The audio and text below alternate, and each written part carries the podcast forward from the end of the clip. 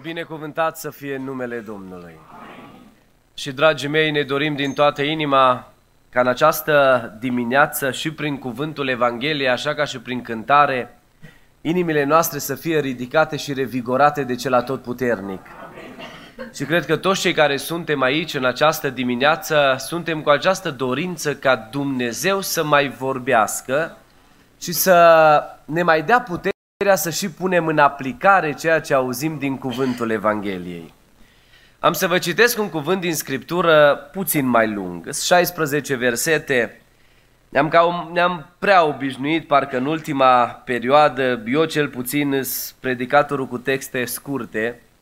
În schimb, permiteți-mi în dimineața aceasta să vă citesc un text mai lung. Și vreau să vă provoc încă de la început să activați atenția dumneavoastră atunci când înțelegi pasajul Scripturii, înțelegi și predica. Când uh, nu prea înțelegi pasajul Scripturii sau nu ești atent la el, vei pierde lucruri extrem de esențiale din cuvântul de predică, care cu siguranță, într-un fel sau în altul, mai devreme sau mai târziu, îți va putea fi de folos. Voi citi de la Marcu, capitolul 9, un cuvânt al Domnului începând cu versetul 14. În ediția Cornilescu e sub un titlu mai îndrăzneț. Dar uh, cred că Dumnezeu e acela care poate să vorbească inimilor noastre și Dumnezeu să o facă. Marcu, capitolul 9, începând cu versetul 14, cuvântul Domnului spune așa. Când au ajuns la ucenici, au văzut uh, mult norod în prejurul lor și pe cărturari întrebându-se cu ei. De îndată ce a văzut norodul pe Iisus, s-a mirat și a alergat la el să îi se închine. El i-a, răs- i-a întrebat, despre ce vă întrebați cu ei? Și un om din norod i-a răspuns, învățătorule, am adus la tine pe fiul meu care este stăpânit de un duh mut. Oriunde la pucă, îl trântește la pământ, copilul face spumă la gură, scrâșnește din din și rămâne țeapăn. M-am rugat de ucenicii tăi să scoată Duhul și n-au putut. O neam necredincios, le-a zis Isus, până când voi fi cu voi? Până când vă voi suferi? Aduceți-l la mine.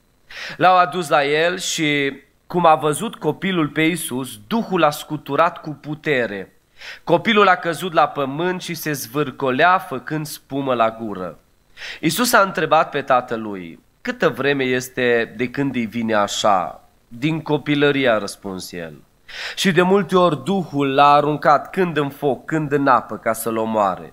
Dar dacă poți face ceva, fieți milă de noi și ajută-ne. Isus a răspuns, tu zici dacă poți? Toate lucrurile sunt cu putință celui ce crede. Îndată tată copilului a strigat cu lacrimi, cred, Doamne, ajută-ne credinței mele. Când a văzut Isus că norodul vine în fuga mare spre el, a mustrat Duhul necurat și a zis, Duh mut și surd, îți poruncesc să ieși afară din copilul acesta și să nu mai intri în el.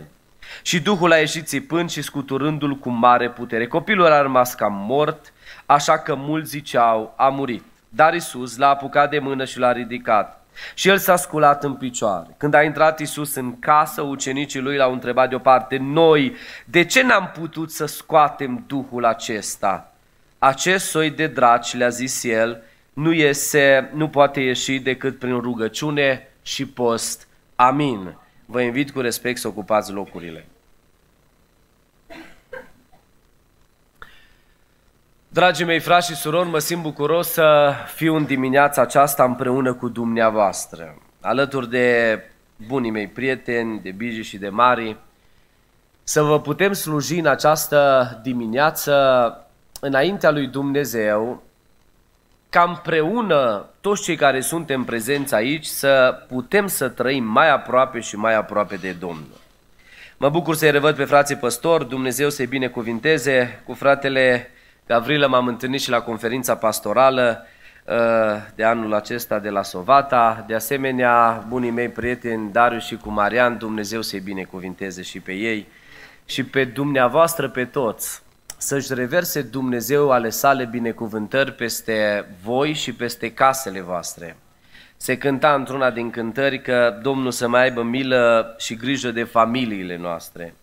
Și e atât de important să poți să pui tot ce ai, tot ce ești, casa, familia, soția, soțul, copiii, să-i pui uh, în brațele celui atotputernic de fiecare dată atunci când ai ocazia, pentru că fiecare moment care îl folosești în a-ți pune tot ce ai în mâna lui Dumnezeu e un moment inedit, care trece. Cu momentul ăla nu te, vei mai, nu te vei mai întâlni niciodată. Dragii mei, aseară aici împreună cu tinerii dumneavoastră și ceilalți tineri prezenți aici, am uh, stat în fața unui cuvânt și a unui subiect extrem de important, și anume sub genericul conferinței de ieri Tinere dă masca jos. Și m-am gândit tare mult la aspectul ăsta și le spuneam aseară tinerilor că atunci când trăiești cu o anumită mască, atunci când te maschezi și vrei să te dai ceea ce de fapt nu ești, nu se întâmplă altceva decât uh, faptul că diavolul începe să te deformeze și trăiești foarte deformat. Ție ți se pare că ești bine, dar trăiești foarte deformat. Apoi oftările sunt permanente și pe lângă un om care oftează toată ziua într-un fel sau în altul, nu cred că prea ne place să stăm. Toată lumea căutăm oamenii care au entuziasm, care sunt plini de bucurie, care produc în tine așa o energie. Bă, ce bine să stai pe lângă un astfel de om. Și totodată cei care se află și rămân sub o anumită mască, uh, au la un moment dat parte de mâna lui Dumnezeu care apasă, când de fapt avem mare nevoie de mâna lui Dumnezeu care ridică. Dar m-am gândit, mă așteptam ca bannerul ăla să fie tot aici. Atunci m-am gândit, mă, o fi bannerul ăla tot acolo, cred că ar fi foarte bine să continuăm în aceeași temă. Și în această dimineață, dragii mei, pentru dumneavoastră cei prezenți, aș dori din cuvântul Evangheliei să mai demascăm ceva. Pentru că oamenii au devenit foarte specialiști în a se masca, în a-și masca interiorul, în a-l cosmetiza într-un mod impecabil, dau foarte bine în poza vieții, dau foarte bine în exterior, în schimb, Dumnezeu să știți că are în primul rând treabă cu interiorul și apoi cu exteriorul. Da, e adevărat că e un trend și un flagel puternic de vreo 40 de ani, 50 de ani încoace, în care toată lumea se uită la exterior. Cum îi, cum s-a îmbrăcat, cum arată, ce-a făcut, ce nu a făcut. Și de cumva exteriorul arată bine, la un moment dat rămânem doar la atât și zicem, băi, ok, omul e bine, n-ai ce să-i bagi de vină, dar de fapt Dumnezeul pe care noi îl avem E Dumnezeul care se uită în detaliu în interiorul vieții noastre, în interiorul vieții dumneavoastră și deseori interiorul nu bate cu exteriorul sau exteriorul nu bate cu interiorul. Aș vrea în această dimineață să vă provoc în a activa sinceritatea dumneavoastră maximă și să mai înțelegeți ceva încă de la începutul predicii mele. Predica asta nu-i pentru alții, Predica asta e pentru fiecare în parte, pentru dumneavoastră. Nu vă gândiți, bă, ce fain era dacă era și ăla la biserică. Că dacă era și ăla, Domnul îi vorbea, lasă-l după ăla, ăla Dumnezeu știe când îi va vorbi. În dimineața aceasta, predica asta e pentru noi. Luați-o în mod personal și faceți-vă analiza fiecare în mod personal în această dimineață. Aș începe printr-o singură întrebare la care vă provoc să ridicați o mână. Câți dintre dumneavoastră credeți în Dumnezeu și îl credeți pe Dumnezeu din toată inima, ridicați o mână sus. Până aici aș spune că suntem câteva sute de măști. Și aș zice cineva, bă, stai un pic, stai, stai, stai, cum adică? Acum dumneavoastră, în timpul predicii mele, va trebui să vă faceți analiza și să constatați și să vă dați un răspuns personal dacă purtați sau nu purtați o anumită mască. Repet încă o dată, ca și oameni, suntem super specialiști în a ne cosmetiza exteriorul. Crezi în Dumnezeu? Cred. Crezi că Dumnezeu poate? Cred. Crezi că Dumnezeu e tot puternic? Cred. Crezi că Dumnezeu mai vindecă? Cred. Crezi că Dumnezeu poate să schimbe lucrurile încurcate? Cred. Și ei pe oamenii care iau masca asta credinței lor exterioare, în care ridică mâna la provocarea unui predicator și spun eu cred în Dumnezeu, cred că Dumnezeu poate, sunt o ființă credincioasă, și îl pui la un moment dat la testul credinței lui. O, Dumnezeu uneori alege să ne pună la testul credinței noastre. Și atunci, de fapt, constatăm cât suntem de deficitari, că mâna aia uneori ridicată doar să dea bine, poate n-ar fi trebuit ridicată până când omul nu și-ar fi schimbat câteva aspecte în viață. Pentru că, dragii mei, ascultați-mă foarte bine. Când vă luați copilul care își învață la o anumită materie și îl întrebi, ai învățat? Și copilul vine și spune, o, mie mi se întâmplă asta. Mateo, ai învățat la geografie? Și vine cu o față din aia de serios și îmi spune, da, am învățat. Și eu rămân doar la răspunsul lui. Da, am învățat. Mă întreabă Andreea, mă, Alin, o învățat copilul ăsta la geografie? Și eu spun atât de încrezător că e real, da, o învățat. Și la un moment dat câteodată se mai încumetă Andreea și zice, băi, ia vino tu aici cu cartea, ia vino aici să trecem la testul tău. Și pune trei întrebări și își dă seama că de fapt ă, nu prea pus mâna pe cartea aia mai deloc. Eu, doar prin ceea ce el a exprimat în exterior. Da, am învățat, m-am uitat la fața lui și avea față din aia de om serios și a zis, da, am învățat. Și l-am crezut doar la atât. Noi ca și oameni credem că Dumnezeu uneori ne crede, că noi credem în El, că Dumnezeu uneori ne crede că noi uh, ne punem toată încrederea în puterea Lui doar pentru simplu fapt că o exprimăm. Și v-am pus să ridicați mâna în mod intenționat, ca să vă puteți face mai apoi o analiză și să faceți o diferență între ceea ce exprimăm și între ceea ce este de multe ori de fapt în viețile noastre. Pentru că, dragii mei, la câteva sute de oameni în comunitățile noastre, în bisericile noastre, în care îi întrebăm dacă ei cred în Dumnezeu și în puterea lui Dumnezeu și în măreția lui Dumnezeu. Și la câteva sute de oameni care declară, da, eu cred în Dumnezeu, listele alea pentru care ne rugăm ar trebui să nu mai fie. Problemele pentru care poate ne rugăm de 20, 30, 40 de ani ar trebui să dispară într-o zi. Să coboare Dumnezeu potrivit cu credința noastră și să mai schimbe lucrurile.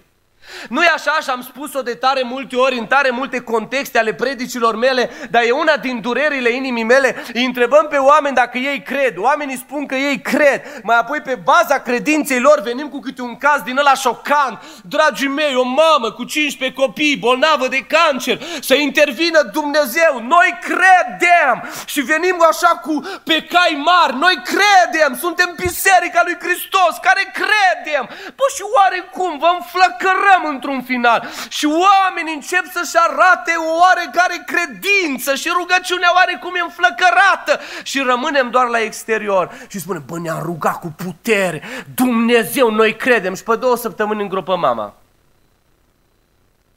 Și apoi vin specialiști în explicații. Că așa au vrut Domnul. Hai mă, serios. Că noi nu cunoaștem voia Domnului. Că unele răspunsuri le primim numai în cer, aici nu le primim. Fraților, eu nu spun că uneori Dumnezeu nu alege să ia oameni dintre noi fără să ne întrebe pe noi. Nu spun asta. Dar nu vi se pare că generația în care noi trăim, care vorbește despre credință atât de mult, care invocă credința atât de mult, trăiește atât de puține victorii înaintea unui Dumnezeu care rămâne suveran peste toate? Nu vi se pare că la un moment dat am devenit atât de specialiști să ne justificăm neîncrederea noastră și să o cosmetizăm în diverse forme, aparent din nou dăm bine, dar pe interior ducem o luptă cruntă cu necredința? Pentru că oamenii care vin și spun eu cred în Dumnezeu că El e totul, că El e suveran, că El nu o să mă lase, Oamenii care vin la un moment dat și recită psalmul 23 cu entuziasm, chiar dacă ar fi să trec prin valea umbrei morții, nu mă tem. Oamenii ăștia de multe ori, din păcate, se confruntă cu o luptă interioară grozavă numită lupta cu necredința, pe care nu vrem să o scoatem în exterior, că trebuie să dăm bine, pe care nu avem curajul să ne o recunoaștem, pentru că trebuie să dăm bine, pe care nu avem curajul să le spunem altora. Bă, eu una exprim, de alta să sunt și ne luăm masca aia de oameni credincioși care se luptă deseori în interiorul lor cu o, cu o necredință profundă și credem uneori că putem să mergem în felul ăsta înainte și e fals. O venit omul ăsta la Domnul cu o problemă foarte gravă și la un moment dat omul ăsta îi spune, zice Domnul, pe ei cu putință totul celui ce crede. Și spune Biblia că dintr-o dată tatăl ăsta izbucnește în lacrimi și începe să spună, cred Doamne, cred Doamne. Și îi spune, bă, ce om extraordinar. Dar el și-o dat seama că lângă el e regele universului care vedea prin cămașa lui. Lângă el e regele universului care vedea prin hainele lui, care se ducea direct în minte și în inimă. Și mi l-am imaginat eu pe Domnul ce ai zis, mă? Bă, și dintr-o dată ăsta se resuscitează. Oh, ajută totuși necredinței mele. Cum, mă? Nu vi se pare că tare mult semănăm cu omul ăsta care uneori așa cât de puternic putem noi spunem. Noi credem! Dumnezeu poate! Dumnezeu nu pierde! Și la un moment dat, când ne dăm seama că uneori credința noastră e pusă la încercare, la un moment dat începem și noi, Doamne, stai un pic, încep să mă lupt. Nu o scoatem în afară, că trebuie să dăm bine, luăm masca de credincioși. În schimb, în interiorul nostru, Doamne, stai un pic, că nu-i chiar așa. Mi cam greu să cred asta. Nu știu dacă Tu chiar o să poți. Vestitul meu prieten, l-am spus prin tare multe predici, nu-i dau numele, dar o deveni vedetă printr-o acțiune a lui. Toată, și mulți seamănă cu el. Toată lumea lăuda că ăsta își spăla mașina de 3-4 ori pe săptămână. Când îți vezi, o duce la polișat de 2-3 ori pe an. Când îi vezi mașina, îți faci freza în ea de la distanță. Lucește mașina lui. E impecabilă. La un moment, toți vorbeau, bă, vrei să cumperi mașină de la ăla, impecabilă, un negru, și așa să se întreține greu negru. Bă, negru zice să strălucească în felul ăsta, să lucească în felul ăsta, să fie mereu curată. Și toată lumea lăuda, când vrei mașină, o cumperi de la ăsta. E o mașină extraordinară, întreținută, la întreține, mă, uite cum o spală, uite cum o curăță, uite extraordinar. Bă, și într-o zi am rămas fără mașină și îi spun, auzi, nu vrei să mă duci pe mine la o evangelizare? Ba da, cum să nu? Și zic, bă, mă duc și eu cu vestita ta mașina asta super curată, super întreținută. Și eu aș vrea să o întrețin așa ca tine, mă, dar n-am vreme, toată ziua stau la spălătorie. Și la un moment dat mă urc în mașină și, și faptul că îmi plac mașinile, stau și încep așa și mă uit, mă uit prin mașină și mă șochez. Mă, nu vine să cred. Zic, bă, m-am urcat în mașina bună. Să vedeți pe la schimbător, semințe, coș de alune, pe jos, ciocolată, chipsuri. Bă, mi-am permis să ridic și covorașul, că mi-e prieten, Kinder Bueno topit de vreo două luni. Bă, ce e aici? Și să-i vedeți fața aia de om care toată ziua își menținea mașina curată în ochii noștri și păi știi, cu scuzele alea, bă, copii, n-ai ce face, că așa e cu prunci, n-ai ce face. Și mi-am dat seama că tare mulți ca prietenul meu cosmetizează exteriorul într-un mod impecabil. Și nu-ți dai seama ce e în interior până nu intri. Cel care intră în interiorul fiecărei inimi rămâne Dumnezeu, glorificat să-i fie numele. Și în dimineața aceasta vrea să intre în interiorul vieților noastre și să se uite Dumnezeu și să ne ajute să putem să luptăm cu Duhul ăsta ciudat, numit necredință, pe care deseori îl mascăm cu o credință exterioară. Bărbatul ăsta al Bibliei o venit și o zis până la urmă și permiteți-mi încă o dată să reiau ideea asta, analizați-o bine. Doamne, cred! Păi cum să nu cred? Cred! Și la un moment dat, Domnul, bă, stai puțin, nu-i chiar așa. Eu te cunosc și te văd. Vezi că ăștia nu te știu, de eu te văd, eu te știu. Și dintr-o dată omul ăsta capitulează și începe să spună, Doamne, ajută necredinței mele. Pentru că, dragii mei, lupta foarte puternică în inima unui om e lupta cu necredința, pe care omul nu prea vrea să o exprime pe care omul nu prea vrea să o arate.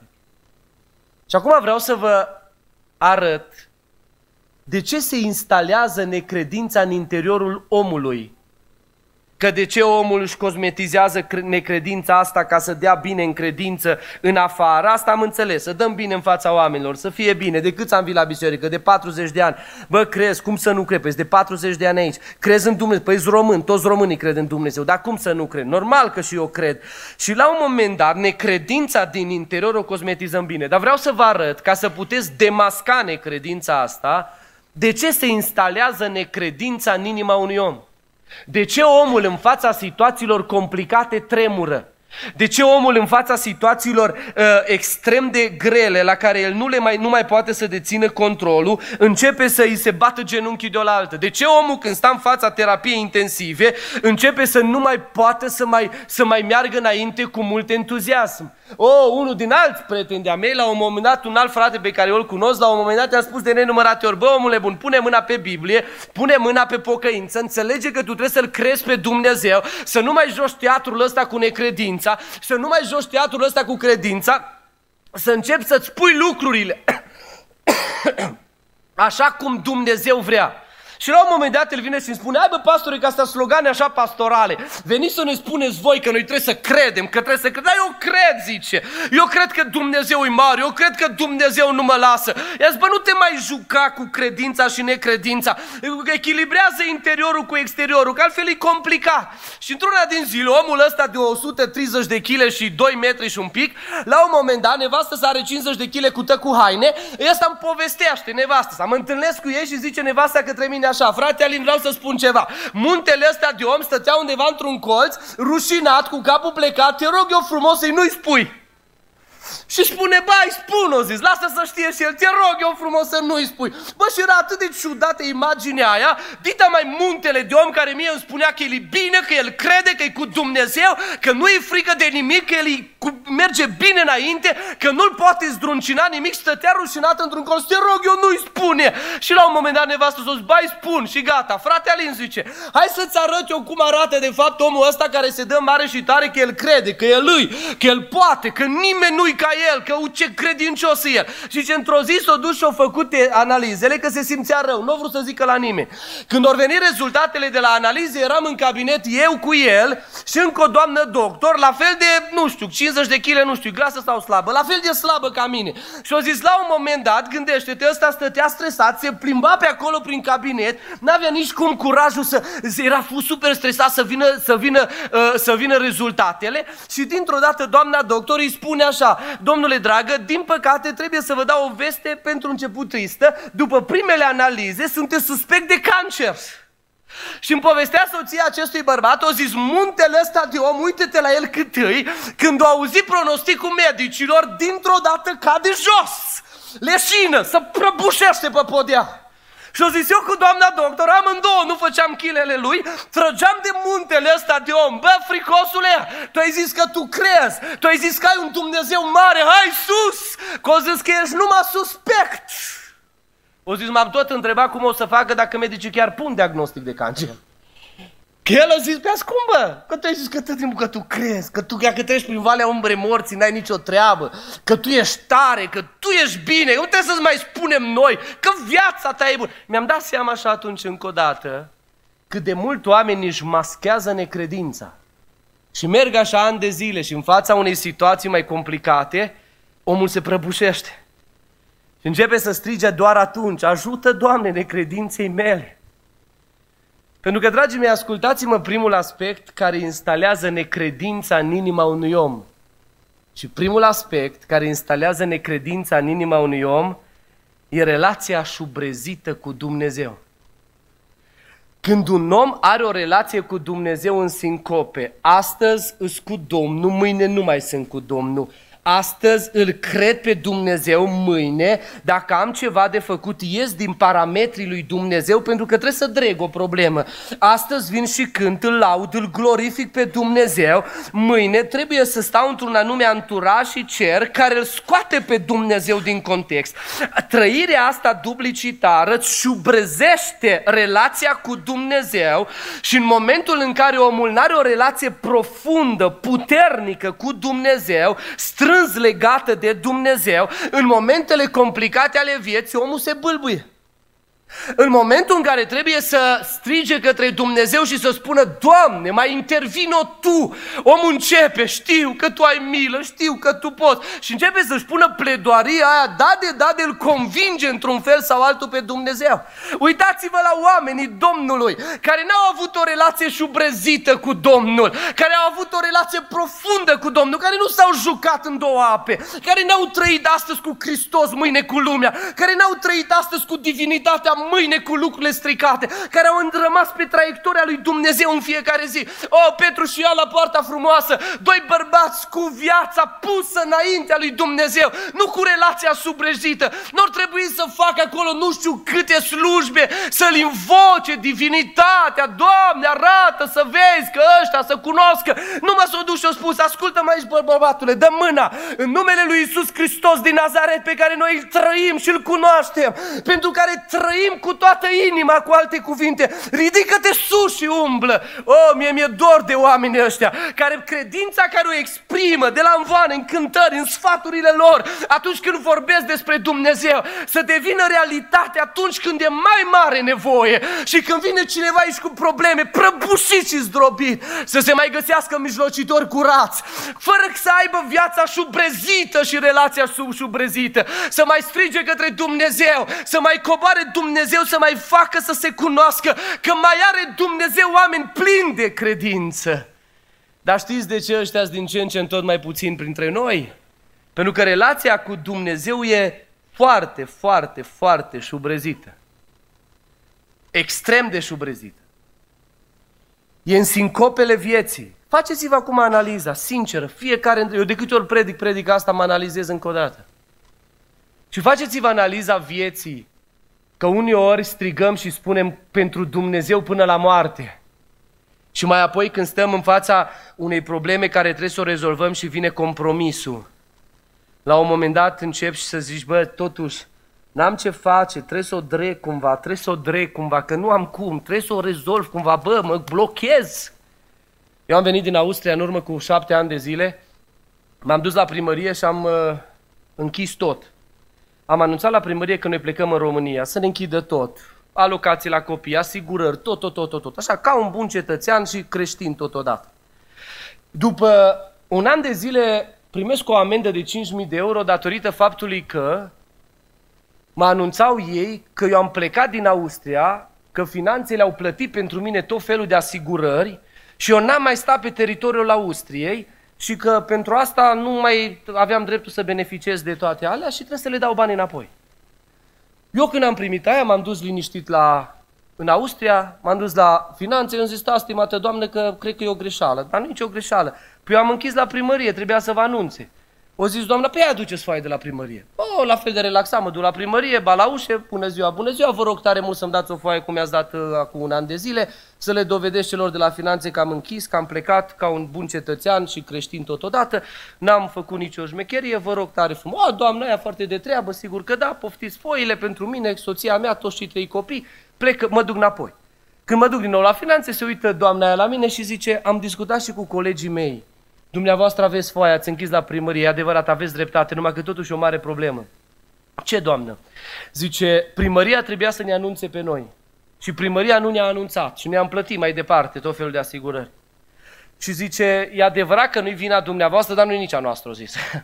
e cu primăria. Uitați cum facem, zice doamna. Nouă ne plătiți banii și mai apoi merge să dați primăria în judecată ca să rezolvați problema cu primăria. Doamnă, ați un pic. Bă, și mi-am dat seama că îi arunc așa vina unei pe alții și eu rămâneam suspendat. S-a uitat doamna aia la mine și a zis, stai un pic, și am zis, doamnă, dar nu-i corect. Dar nu-i normal, îți cu foaia în mână. Mi-am făcut partea ca un bun cetățean, nu-i corect. Doamna se duce înapoi în spate, discută cu colegii ei, vine înapoi și îmi spune, da, e adevărat, aveți dreptate, dar trebuie să înțelegeți că asta e legea, dar totuși vrem să vă ajutăm. Ce? Luați pixul și foaia și scrieți pe foaie cu pixul dumneavoastră că n-ați plecat în luna mai, pe propria răspundere scrieți, că ați plecat în luna noiembrie.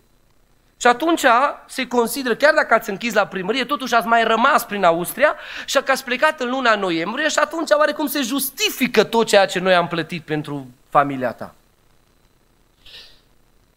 Slavă Domnului! Ce mari minuni face Domnul, nu?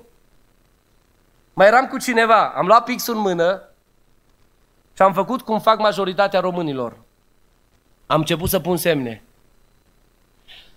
Doamne, dacă nu-i voia ta să scriu, fă să se scurgă pasta din pix. Ați văzut oameni care, datorită necredinței lor, pun tot felul de semne din alea, Doamne, dacă plouă toamna, fă cumva, atunci eu te cred că Tu ești mare. Bă, așa m-am uitat și eu, m-am gândit.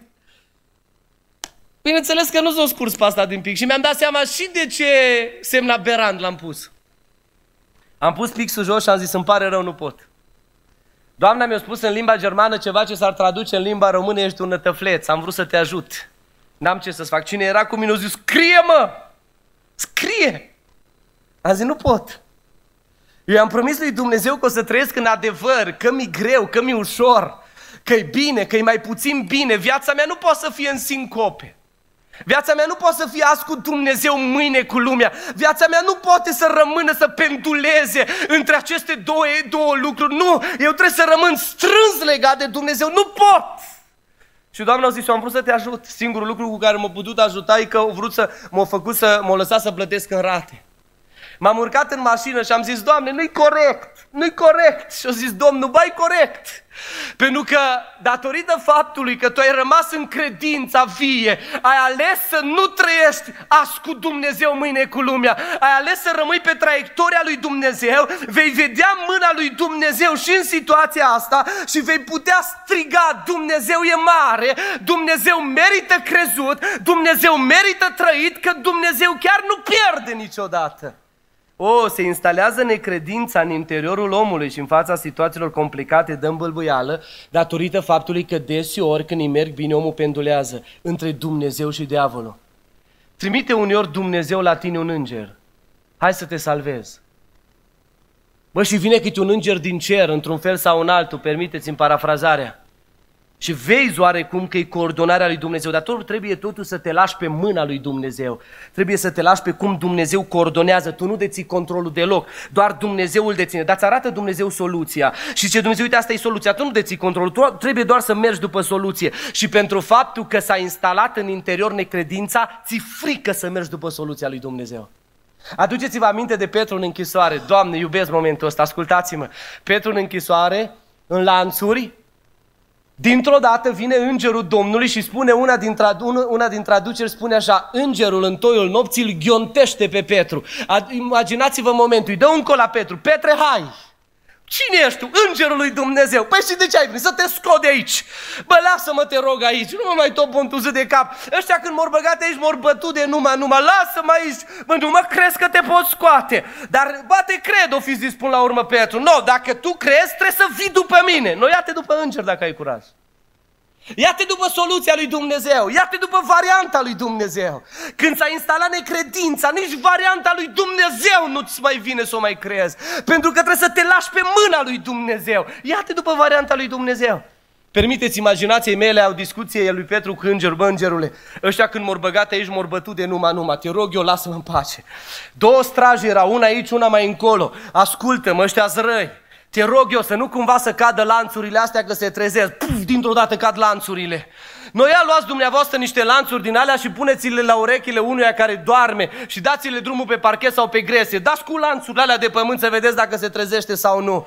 Mi l-am imaginat pe Petru când au căzut lanțurile. Petre, te lași pe mâna lui Dumnezeu. Până la urmă Petru spune, mă las, ce să fac? Îl crezi pe Dumnezeu? Păi îl cred, cad lanțurile. Mi l-am imaginat pe Petru să fi uitat la, la străjerii ăia. Bă, nu se trezesc, fără ea o aduci, nu s-au trezit. M-am uitat la înger, mi l-am imaginat eu până, Petre, tu nu înțelegi că acolo unde coboară Dumnezeu și unde omul se lasă pe mâna lui Dumnezeu și îl crede pe Dumnezeu, acel om poate să vadă biruința lui Dumnezeu. Se ridică Petru și zice îngerul, hai după mine. Imaginați-vă pe Petru că mere tiptil după înger. Vine și zice Biblia, ajung la cea de-a doua strajă. Îngerule, pe vârfuri, că i-a mor bătut când mor băgat. Tu zbor de unde ai venit și o rămân singur să iau bătaia. Pe vârfuri! Dar la un moment dat zice Biblia că trec și cea de-a doua strajă, că Petru se ținea după înger. Știți de ce Petru se ținea după înger? Pentru faptul că Petru nu avea viața în sincope. Pentru că Petru era încredințat că Dumnezeu nu lasă. Pentru că Petru credea din toată inima că Dumnezeu nu pierde niciodată. Asta e dovada încrederii. Nu că stai să vezi cum Dumnezeu va face. Și dovada încrederii e că tu te lași pe mâna lui Dumnezeu. Pleci pe varianta lui Dumnezeu. No bine, până aici a fost, bă, dorm dusă, ăia, ăia la alții răsforie de numai, trece Petrule. Hai cum de-a ieșit, bă, îngerule. Dar la un moment dat zice Biblia că ajung înaintea ușii de fier. Eu am trăit într-un bloc comunist. Până să apară interfoanele și termopanele, am avut uh, O ușă la scara blocului care când se trântea, zdrângănea de te trezea din toate somnurile tale. Aveam o vecină la parter, ea ne-o chinui copilăria și noi bătrânețea. La un moment dat, noi urcam ca și copii, noi stăteam și la etajul 4. La un moment dat intram în scară și uitam ca și copii că vine ușa aia și se trântește, că era din fiernă la puternic. Și urcam, pe la etajul 1 ne aduceam aminte, eu să trântește ușa. Și dintr-o dată strângănea ușa aia, n-ajungeam bine la etajul 2, că vecina noastră era deja și ne strigea, care sunteți mă? Că pune o mâna pe tine. Eram deja sus, asta era bine, ne menținea condiția fizică. Imaginați-vi-l pe Petru că a stat în fața unei astfel uși de fier. Nou, îngerule, ce facem? Până aici a fost cum a fost. Petre, tu crezi sau nu crezi? Până aici ai crezut.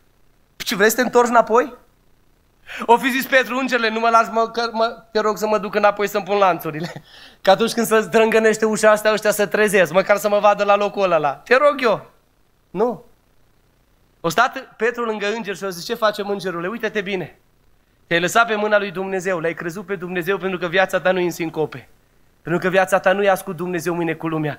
Privește ce face Dumnezeu. Și zice Biblia că ușa de fier s-a deschis singură, fără de ajutorul vreunei mâini omenești. Petru a fost primul care a văzut ușile culisante de la Peco. Uite, cam așa o să fie Petre în viitor. Cam așa o să se deschidă singure. Și a ieșit Petru afară, pe ușa deschisă singură, care nu mai zdrângănit, care nu mai făcut gălăgie, și zice Petru așa, cu adevărat acum cunosc că Dumnezeul meu e un Dumnezeu mare. Pentru că, dragii mei, ascultați-mă bine, joaca cu pocăința, cu Dumnezeu, cu credința, azi cu Dumnezeu, mâine cu lumea, azi cu Biblia, mâine cu lucrurile stricate, produc necredință în interior, pe care ești nevoit să o maschezi, să dai bine. Dar vine testul credinței tale și acolo ești dărâmat. Ascultați un al doilea lucru care pune în inima omului necredință datorită faptului că omul deseori este ghidat în viață și se lasă ghidat și îl crede pe un Dumnezeu al culturii, nu pe Dumnezeul Scripturii. Notați asta. Știți de ce de multe ori necredința se pune în inima omului? Pentru că tare mulți oameni îl cred pe un Dumnezeu al culturii. Ați auzit exprimarea așa au fost la noi? Ați auzit exprimarea Așa au fost pe vremea noastră? Noi am venit din zona X, noi am crescut în casa cu tare, noi am crescut... Și oamenii se ghidează deseori, din păcate, de foarte multe ori, după un Dumnezeu al culturii în care ei au crescut, în care ei s-au format. Și uită că, de fapt, adevăratul Dumnezeu e relevat de Biblie, e Dumnezeul Scripturilor, nu e Dumnezeul culturii mele. Și deseori când omul se îl bagă pe Dumnezeu în niște limite a culturii lui, a zonei în care s-a născut, a prietenilor pe care i-a avut, a comunității în care s-a dezvoltat și la un moment dat îl îngrădește pe Dumnezeu doar în niște uh, bareme ale minții lui și ale culturii în care el a crescut, nu mai poate să vadă măreția și splendoarea Dumnezeului Bibliei. Dumnezeu e mare. Biblia arată un Dumnezeu suveran.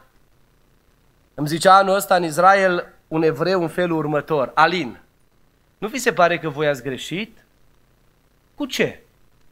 O zis, voi deseori cunoștea România, cunoștea zona noastră, cunoștea cei din denominațiunea ortodoxă, pe noi cei din denominațiunile evanghelice.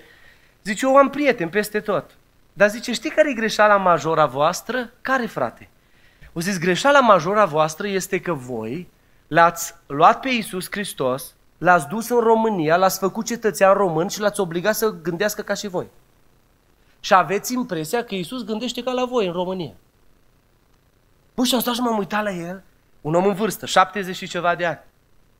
Și zis, nu crezi? Bă, și am început să fac o analiză sinceră. Bai să fim sinceri. Ba da. Deseori l-am înghesuit pe Dumnezeul cel atotputernic în gândirile noastre. Că așa am crezut noi, că așa ne-a spus nu știu cine, că așa ne-a spus cândva cineva. Ascultați-mă bine, toate spusele cuiva trebuie să bată în Biblie. Și dacă spusele cuiva bat 100% în Biblie, e Dumnezeul Scripturilor, glorie lui Dumnezeu. După ăsta trebuie să ne ghidăm în fiecare zi. Dar l-am luat deseori, l-am înghesuit în mintea noastră, l-am înghesuit în, în, în, în, în forma noastră de gândire și noi credem că Dumnezeu doar așa se comportă. Și în momentul în care limitezi pe Domnul în forma ta de gândire, se instalează necredința. Că uneori problemele sunt peste puterea ta de gândire. Și acolo deja tu nu mai ai acces. Acolo te-ai blocat. Acolo vii și spui, nu, Dumnezeu, ce faci acum? Mi-aduc aminte, îmi povestea un prieten de-a meu, păstorul, zis, Alin, gândește-te că a venit la mine în biserică o fată tatuată toată.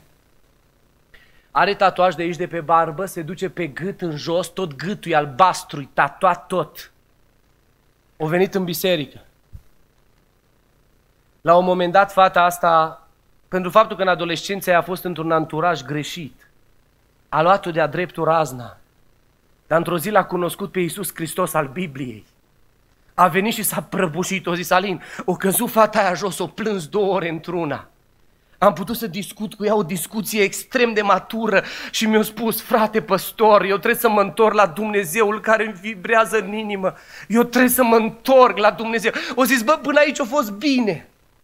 După aia am luat-o, zice, și am dus-o la botez. Și când am băgat-o în apa botezului, după o bună bucată de vreme de venit la biserică, de schimbare radicală, de faptul că fata asta și-a pus toată încrederea în Dumnezeu, o zis când am venit cu ea la botez, am motivat cumva, fraților, știți dumneavoastră că Domnul schimbă, că inima omului, că să vedeți, bă, cumva, cumva am motivat-o. O zis, dar au trecut timpul că și cântă frumos și mi-a dat într-o zi bilet, poți să cânt și eu o cântare? Nu cum să o pun pe asta în față? De ce? Că ăia cu necredință în inimă vor judeca? Că ăia care doar își maschează iubirea față de semeni, că ăia care doar vorbesc de un Dumnezeu care scoate oameni din păcat, dar care nu se mai bucură când mai văd un nenorocit din ăsta, că vine la lumina Evangheliei, de aia. Îți bă, mi-a fost greu, du-te mă și pun eu. Pentru că ascultați-mă bine, uitați-vă în Scriptură, veți vedea tot felul de oameni care s-au întors la un Dumnezeu al Bibliei, care s-au întors să-L creadă și să-L slujească pe Dumnezeul mare. O, în momentul în care nu-L bași pe Dumnezeu în baremele gândirii tale și începi să-L vezi pe Dumnezeul Bibliei și a Scripturii, vei putea să vezi măreția și splendoarea lui Dumnezeu. Și când vei deveni conștient de splendoarea și de superbitatea lui Dumnezeu, necredința fuge, se instalează credința unui Dumnezeu superb din toate punctele de vedere și stai în fața fața valurilor și le spui valurilor, Dumnezeul meu cel suveran, bă, vă liniștește imediat, pentru că rămâi un om încredințat că Dumnezeul Bibliei, un Dumnezeu extraordinar, tronează în inima ta pe deplin. Eu m-am născut și am tot zis asta des în casă de slujitor, mai apoi tata a devenit păstor. Mi-am luat nevastă tot fică de păstor. Vă imaginați ce discuții avem când eu mă duc acasă la tata și la socru. Și auzeam deseori următoarea exprimare, pe vremea noastră. Mi rău când aud asta. Pe vremea noastră. Serios? Pentru că, dragii mei, îi spuneam într-o zi unui frate mai în vârstă, bun prieten cu mine, drag inimii mele, frate, nu mai zi pe vremea noastră, știi când ai voie să zici, dar nu mai poți, când ești în sicriu, când ești în sicriu, ți s-a dus vremea, cât timp ești încă în viață, cât timp încă mai poți să mai respiri, cât timp încă încă poți să te mai rogi, cât timp încă poți să mai arăți pe Dumnezeul Bibliei, vremea ta! O, Eminescu, dragul nostru poet, a spus la un moment dat în felul următor, prin trecutul mare, mare viitor. Și noi românii cam aici pendulăm. Între marele trecut care l-am avut cândva și mereu cu gândul la marele viitor care o să-l trăim cândva. Și uităm să mai trăim prezentul cu un Dumnezeu suveran. Știți ce așteptați toți? Ca mine, de altfel. O trezire din aia spectaculoasă, corect? Așteptăm trezirea. Și până, naști, până nu vine trezirea spectaculoasă, stăm toți, ne uităm unii la alții. Știți de ce? Că deseori nu l-am mai înțeles pe Dumnezeul superb al Bibliei. Cât timp suntem în viață, cât timp că respirăm, cât timp că mai mergem pe picioarele noastre, dragii mei, frați și surori, iubiți prieteni, e vremea în care putem să-L trăim pe Dumnezeul cel suveran. E vremea în care putem să-L trăim pe Dumnezeul Scripturii. Vă rog din toată inima, nu-L mai înghesuiți pe Dumnezeu în idei proprii. Nu-L mai înghesuiți pe Dumnezeu în păreri personale. Nu-L mai înghesuiți pe Dumnezeu doar în cultura noastră. Greșim enorm. Lăsați-L pe Dumnezeu să rămână Dumnezeu. E Dumnezeul care face tot ce vrea și și cum vrea El. Că El e suveran. Frate, la noi nu se poate așa. Hai mă, serios, dar de ce nu se poate? La noi nu se poate așa. Dragii mei, tot ce rămâne între aceste două coperți ale Bibliei e din partea lui Dumnezeu. Lăsați-le să rămână așa, că altfel se instalează necredință. Și la un moment dat, încă o dată repet ca să țineți bine minte și să notați asta. Când s-a instalat necredința că tu l-ai băgat pe Dumnezeu între astea două bareme și problema ta e peste baremele alea, ai intrat în ceață. No, ce facem acum? Mi-aduc aminte de o mamă. Îmi povestea la un moment dat o mamă că s-a dus la spital o mamă care l-a crezut pe Dumnezeu din toată inima, care nu l-a înghesuit pe Dumnezeu în anumiți parametri ale gândirii ei, care a trăit cu toată inima pentru Dumnezeu fără să fie o viață în sincope. Și la un moment dat era cu fica ei de 17 ani și fica ei de 17 ani, când a fost întrebată de doamna doctor înainte să le dea verdictul, voi ce, tu câți ani ai? Eu au zis am 18, dar au zis frate Alin, am zis 18, ca să mă lase și pe mine acolo să ascult verdictul lui mama, că dacă afla că minoră mă dădea afară din cabinet. Și am zis 18. Și doamna doctor îi spune, îmi pare rău că trebuie să vă dau o veste tristă, mama voastră are cancer în metastază șase săptămâni și va deveni istorie. Mergeți acasă, faceți-i toate poftele, bucurați-o, trăiți frumos lângă ea, faceți-o să aibă momente frumoase că pleacă. Fica asta, în disperarea și în durerea ei, pune mâna pe telefon și sună frățiorii mai mici de acasă și la un moment dat îi spune, le spune așa, nu putem să o condamnăm, chiar dacă au avut, nu a avut cea mai inteligentă acțiune. O zis, dragii mei, mama are cancer, în metastază, doamna doctor a zis că în șase săptămâni moare, dragii mei, au zis, vă rog din toată inima când vin cu mama să o prețuiți, să o iubiți, să nu o lăsați să, să sufere, să nu mai trântiți ușile, că mai, mai avem doar câteva săptămâni. Vă imaginați ce-a făcut femeia, fata asta în casă, ce stres o băgat în frățiorii ei mai mici? Dar o mamă înțeleaptă care a putut să-și dovedească încrederea într-un Dumnezeu mare, că ăsta e testul. Testul nu-i de la învoane. Testul nu când stăm cu Bibliile mari și negre și le spunem la alții, Dumnezeu e mare. Testul deseori e terapia intensivă. Testul e când îți pleacă pruncul de acasă. Testul e când tu nu mai deții controlul deloc. Testul când trebuie să te lași pe mâna lui Dumnezeu. Testul când trebuie să-L crezi pe Dumnezeul care e peste puterea ta de gândire. Și ia femeia asta telefonul și îi spune, îi spune copiilor de acasă o zi la fie sa, dă să le spun și partea mea. Și-o pus mâna pe telefon și-o zis, dragii mami, e adevărat. Așa cum v-o zis Larisa, eu sunt bolnavă de cancer și medicii au spus că mai am șase săptămâni, dar țineți bine minte, Dumnezeul pe care eu îl cred, am să-L rog din toată inima să mă mai lase mamă întreg voi, să vă mai crești și să vă mai spun în fiecare zi că Dumnezeul Bibliei rămâne suveran și veți vedea că în casa noastră se va mai putea striga victorie. Și eu mă uit la ei și le întreb, și de cât timp s-o derula povestea asta? Și fata cu lacrimi în ochi se uită la maică sa și maică sa cu zâmbetul pe buze îmi spune, de peste șase ani. Dar ce s-a întâmplat? O schimbat Dumnezeu o putut Dumnezeu să întoarcă lucrurile, da, dar știți de ce? Pentru că mama asta îl credea pe Dumnezeul Bibliei. Pentru că, dragii mei, pierdem deseori când îl băgăm pe Dumnezeu în tiparele noastre și spunem, ascultați o vorbă ilegală, nici Dumnezeu nu mai poate. Dragii mei, nici la supărare să nu o exprimați, că e grav. Bunii mei prieteni de la satul Mare George și cu Ligia, undeva într-un an de Crăciun, 25 decembrie, dacă nu greșesc eu, sau 24, au un grav accident rutier. Și în acel accident rutier le pleacă ambii copii din via de lumea asta. Îmi povestea George și Culigea povestea lor dureroasă și tristă. O zis, frate Alin, pe la mic nu l-am găsit. L-a aruncat 20 de metri din mașină când s-a rostogolit. Avea două luni, o lună jumate, undeva pe aici.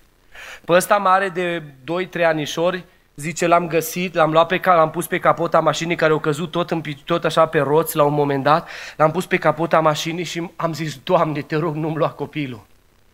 Dar Dumnezeu alege să le ia la George și la Ligia ambii copii, ambii copii, mor amândoi. Au stat în spital vreo lună și ceva. În timpul mormântării, George era în spital. Ligia au stat mult timp pe morfină. La un moment dat, și au revenit, m-am întâlnit cu ei după toată încercarea asta lor. La Ligia au spus medicii că nu vor, nu vor putea să aibă copii niciodată. Niciodată nu vor putea să mai aibă copii. Și la un moment dat m-am întâlnit cu ei la un restaurant. Și mi-au povestit. Și a venit o fetiță a altei familii lângă noi și George și cu Ligia o luau în brațe și o strângeau la piept și spunea, uite așa era și a noastră, uite așa erau și ai noștri, uite zice, dacă Dumnezeu ne-ar mai fi lăsat, frate Alinda, noi iubim copiii, doi deodată, doi deodată. Și Ligia îmi spune cu lacrimi în ochi și să nu mai putem să mai avem, de ce?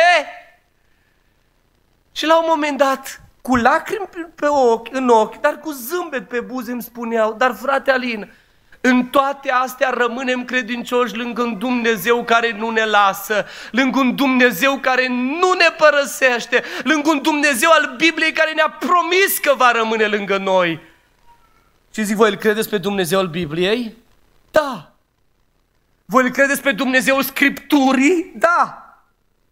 Hai să facem o rugăciune. Hai. Ascultați-mă, era ciudată imaginea. S-au pus amândoi cu coatele pe genunchi, ori pleca capetele. Se uita lumea la noi în restaurant. Eu le-am zis, mă rog, dacă să mai schimb un pic atmosfera, am zis, da, ascultați de vă dă Domnul un copil, mă chemați la binecuvântare. Da, o să da, te chemăm. La un moment dat își pun coatele pe genunchi, își apleacă capul, eu pun mâna pe, capul, pe capetele lor și spun, Doamne, Tu Dumnezeul suveran, peste viacul rămâi același, fă să se mai cunoască în casa lui George și a lui Ligia că Tu ești mare, că Biblia te prezintă ca un Dumnezeu suveran, că ăștia te cred pe tine și erau doi tineri care au trăit o viață curată și sfântă, nu în sincope. Doamne, unde ești? Fă să se cunoască și mai dă-le copii. După șapte luni de zile mă sună George. Când nu mă sună George, foarte rar, când văd numărul lui mă șochez. Zi George, frate Alin, Ligia e însărcinată.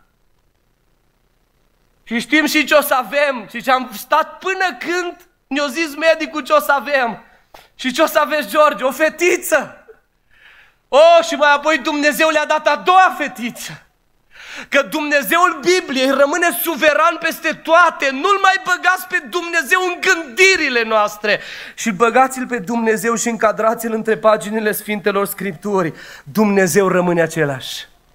O, datorită unor culturi, vine câte unul și spune, bă, tu nu te mai ruga, că pe tine nu te ascultă, că tu ești praf. De eu vă întreb pe voi, Bartimeu a fost sfânt? L-ați găsit prin ceva, printre sfinți pe undeva? Un nenorocit strigă de jos, Iisuse, fiul lui David, ai milă și de mine. Pentru că Dumnezeul Bibliei e atât de plin de dragoste față de oameni și mai vrea să mai coboare lângă ei. Trei, ascultați-mă, deseori în viață omul are parte de instalarea necredinței în interiorul lui datorită lipsei de disciplină. Ascultați! Eu am fost unul din pastorii care m-am dus mult pe predici motivaționale. Să mergem să motivăm pe oameni, să-i motivăm. Și am mers și alți colegi de-ai mei, mai ales din latura evanghelistică, noi mergem pe latura asta, hai să-i motivăm pe oameni. Știți ce mi-am dat seama într-o zi? Când ni se regată motivațiile, ce facem? Când nu mai putem să-i mai motivăm pe oameni. Când stai în fața copilului tău și nu-l mai poți motiva să creadă, ce faci? S-o bloca tot? Pentru că, ascultați-mă bine, omul trebuie să trăiască înaintea lui Dumnezeu o viață disciplinată. Disciplina e sfântă. Și când nu mai ai motivație, rămâi cu disciplina. Știți dumneavoastră de ce oamenii nu mai citesc din Biblie? Auzi, frate Alin, eu nu mai citesc din Biblie că nu-s motivat să o citesc, că nu înțeleg nimic. Și pentru faptul că nu-i motivat, că el nu pricepe nimic, nu mai citește. Dar Biblia se citește pentru că e o disciplină a vieții. Frate, știi de ce nu mă mai rog eu? Că eu mă pun pe genunchi la mine în cameră și bă, beton, nu mai simt nimic. Ascultați-mă bine. Sunt oameni care, din păcate, poate nu mai sunt motivați așa de ani de zile și nu mai fac și nu se mai roagă și nu mai cântă și nu mai, și nu mai, nu, nu mai citesc Biblia și asta pentru faptul că nu mai au o motivație lăuntrică, să nu cumva să credeți că e absolvă de disciplina asta, nici pe departe. Și când nu mai ai motivație, rămâi cu disciplina. Și ești un om disciplinat. Și începi într-o disciplină sfântă să continui să faci ceea ce Dumnezeu vrea.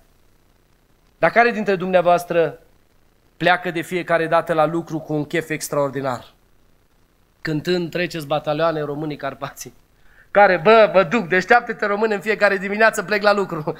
Care dintre dumneavoastră? Mai, mai ales lunea. Vorba popular românească, nici arba nu crește. Te trezești luni dimineața, numai chef de lucru n-ai. Dar de ce te duci la lucru? Că ești disciplinat, corect? Că trebuie să te duci. Că e obligatoriu să te duci. Că dacă nu te duci, nu-ți mai vine salarul. Nu mai ai resursă. Dar de ce trebuie să trăiești din Biblie? De ce trebuie să citești din Biblie? Că trebuie. Că dacă nu mai citești din Biblie, nu mai ai resursă. Dar de ce trebuie să te rogi? Că ești disciplinat. Și dacă nu mai faci într-o disciplină sfântă, nu mai ai resursă. O, și când nu mai vine resursa lui Dumnezeu, vine ale ale diavolului, se instalează necredința și când te pui la un moment dat în fața unei situații complicate, ai vrea să te mai agăți de ceva și n-ai de ce să te agăți. Că Dumnezeu ți-ar spune, bă, dacă erai disciplinat, în 22 octombrie îți vorbeam prin Scriptură. Dar tu ai sărit peste ziua aia. Dacă vă întrebați de ce uneori vă luptați cu necredința în interior, dar o mascați bine în exterior, ăsta e unul din răspunsuri. Datorită faptului că omul nu mai e disciplinat în tot ceea ce înseamnă Dumnezeu. Auziți ce zice Domnul, acest soi de draci este doar cu post și cu rugăciune. Și postul și rugăciunea e o adevărată disciplină. Și postul și rugăciune. Și în ultimul rând, și ascultați-mă bine.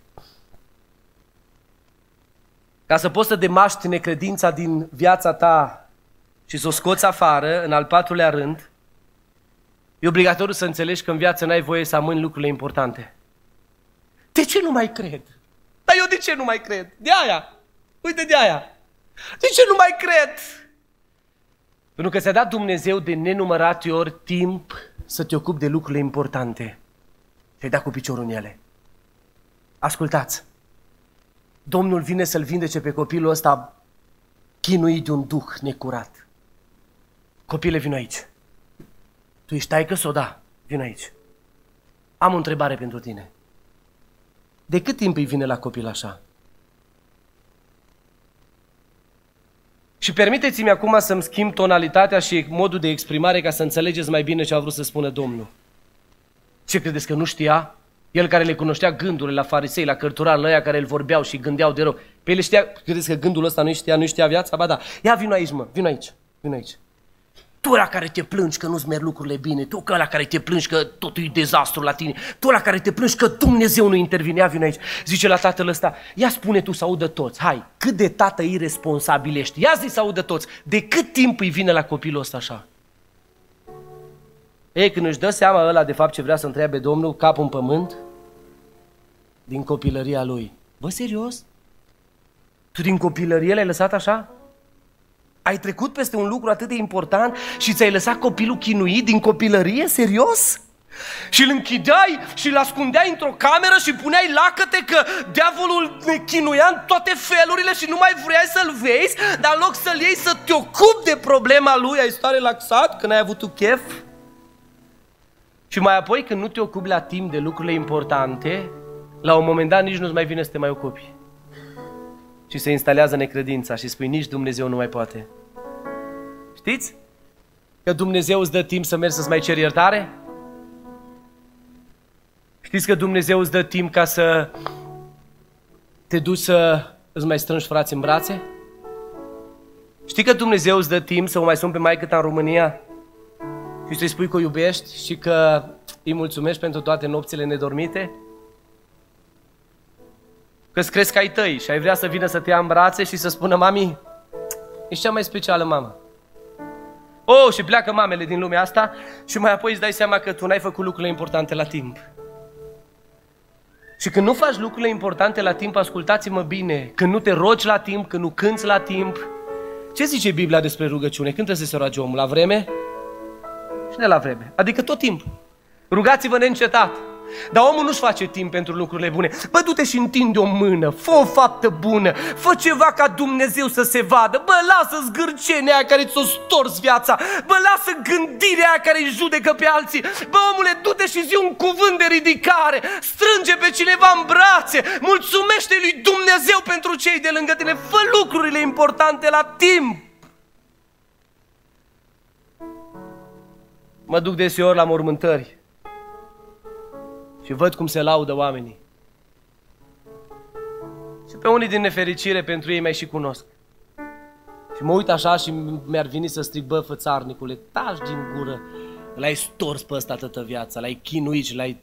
Acum, dintr-o dată, a fost cel mai bun. Dar zic că e cel mai bun cât îl ai lângă tine. Dar spune-i soțului tău astăzi că ți-o dat Dumnezeu cel mai special soț. N-ați mai spus de vreo 22 de ani. Spune-i soției tale că ți-o dat Dumnezeu cea mai specială soție. Dragii mei, ascultați-mă bine. Trece viața pe lângă noi și dăm cu piciorul în lucrurile importante. Și când nu te ocupi de lucrurile importante pe care Biblia ți le arată la timp, pierzi. Pierzi. Pierzi acea credință care să te facă să-L vezi și să-L simți pe Dumnezeu. Poate v-am mai zis asta. Nu mi-am propus să o spun, cu asta închei. Poate cuiva prinde bine. Eu am fost pus în fața unui test al credinței de nenumărate ori. Dar într-una din zile, cel mai mic copil al nostru avea 5 ani pe atunci, Darin. Și-o spart ochelarii și o trebuie să mergem cu el la medic ca să îi facem alți ochelari. Momentele alea pe care le-am trăit nu mai vreau să le mai trăiesc niciodată.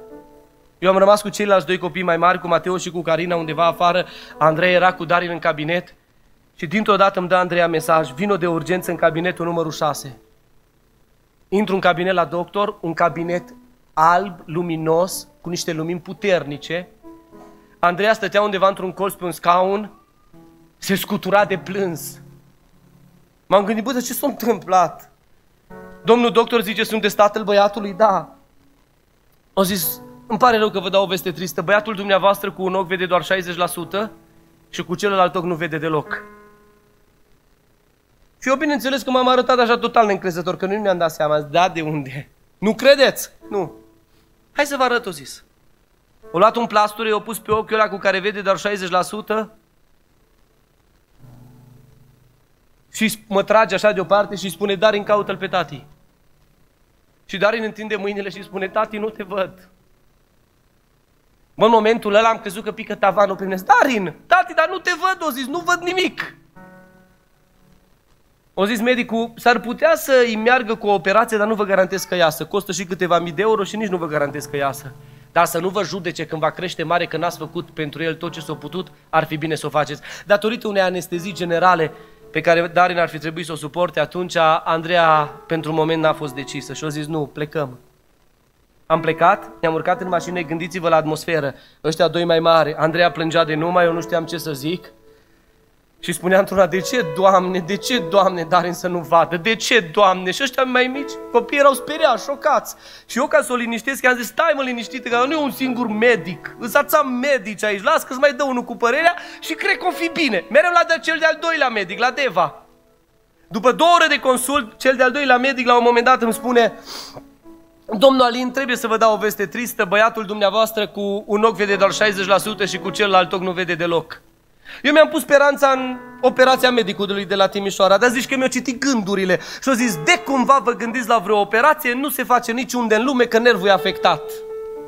Eu cu Andrei ne-am uitat unul la celălalt, simțeam că vibrează încăperea aia, am zis, pică tavanul pe noi, Doamne, ne-am urcat a doua oară în mașină, sub aceleași stări, sub aceeași durere, lângă aceiași copii. Am ajuns acasă. Noi am tot dat telefoane și le povesteam părinților noștri și copiii auzeau totul. Carina mea avea șapte ani și ori pe atunci. La un moment dat mă cheamă și îmi spune, tati, vreau să spun ceva.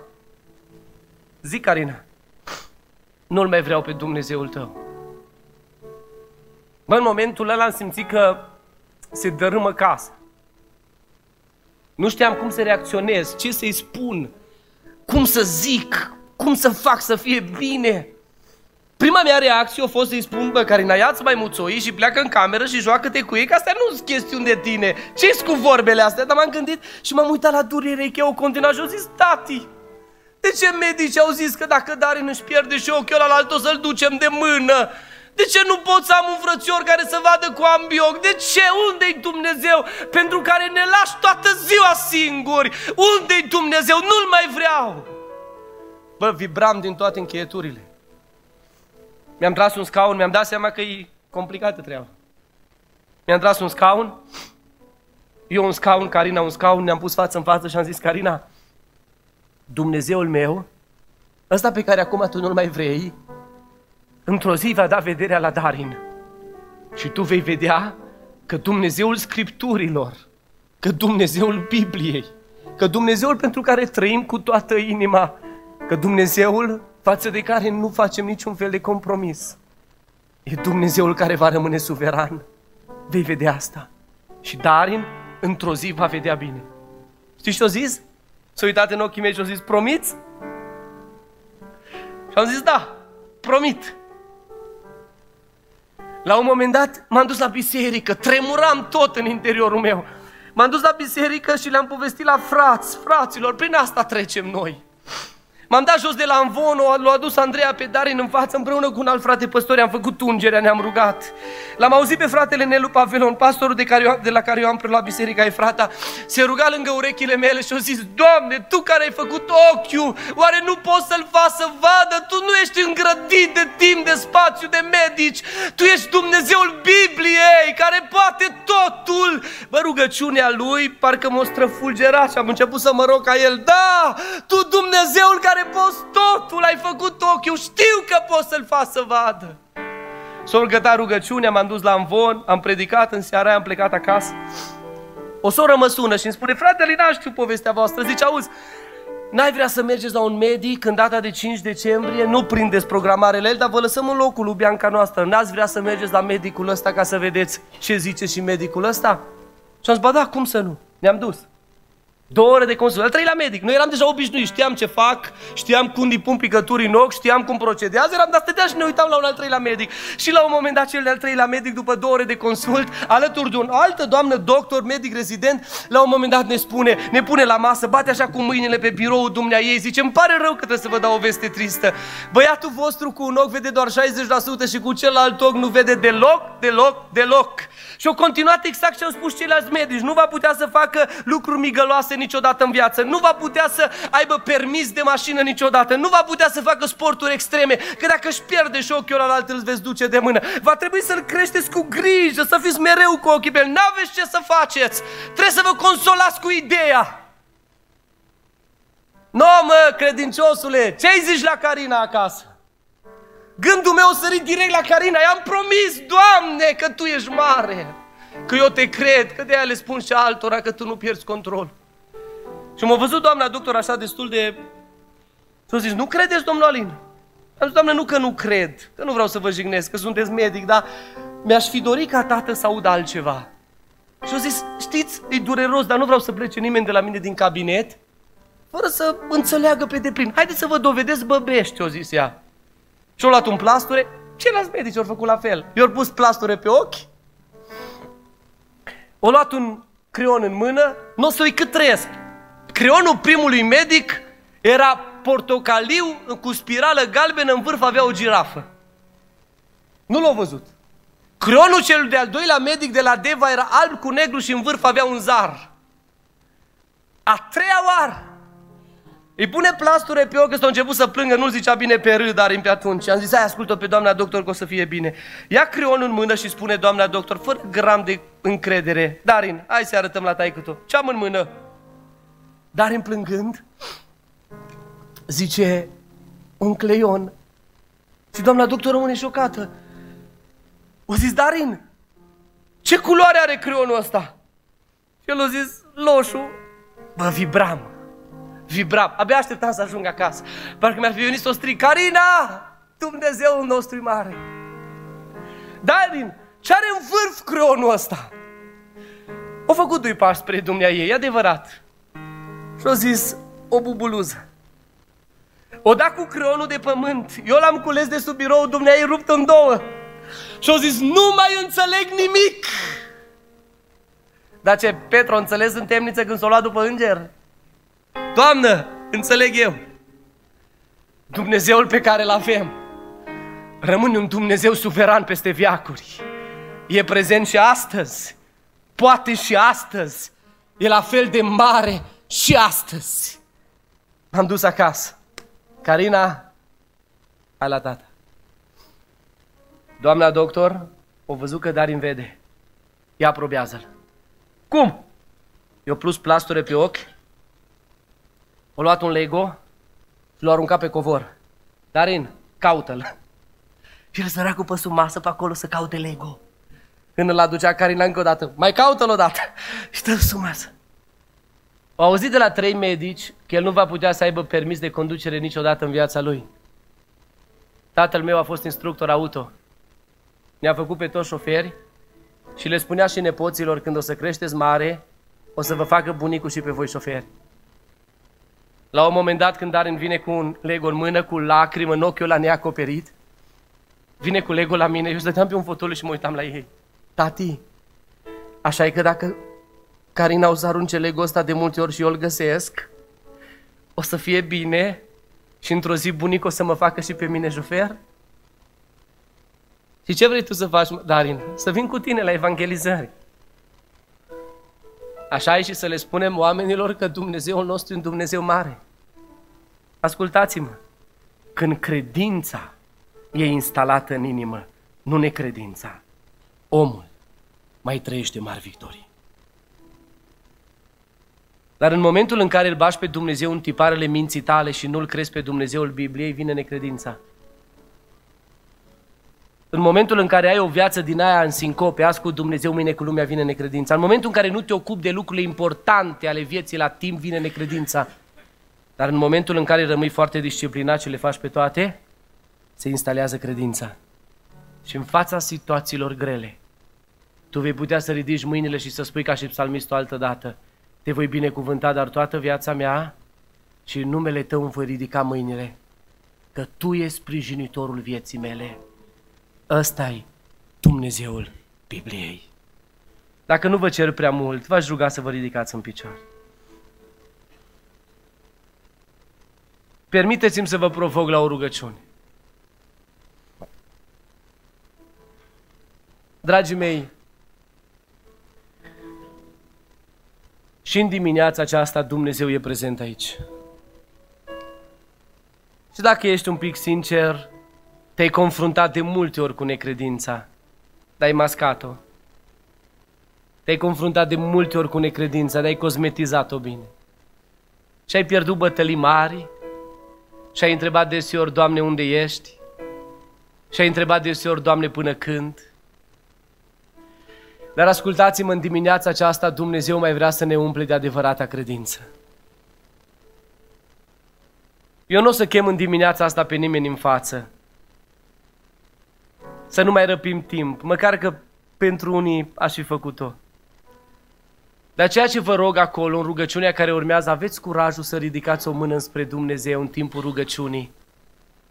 Și să faceți această rugăciune cu o mână ridicată, și să-i spuneți Domnului, Doamne, sunt aici și am nevoie să mă mai umpli și pe mine de credința divină. Aia mai curajos, ridicați-le pe amândouă. Dar important este să-i spunem Domnului în această dimineață, Doamne, toată necredința din interiorul meu, pune-o pe fugă. Anihilează-o în numele lui Isus Hristos, că vreau să trăiesc plin de credință până la final. Demască necredința din interior și lasă credința vie, aia pe care ai exprimat-o la final cu mâna ridicată, să o poți exprima în fiecare zi cu viața. Și interiorul să bată cu exteriorul. Și în felul acesta, casele noastre, comunitățile noastre, viețile noastre vor putea să trăiască victorii mari. Dumnezeu e prezent aici. Intrăm în rugăciune cu toată credința. Amin.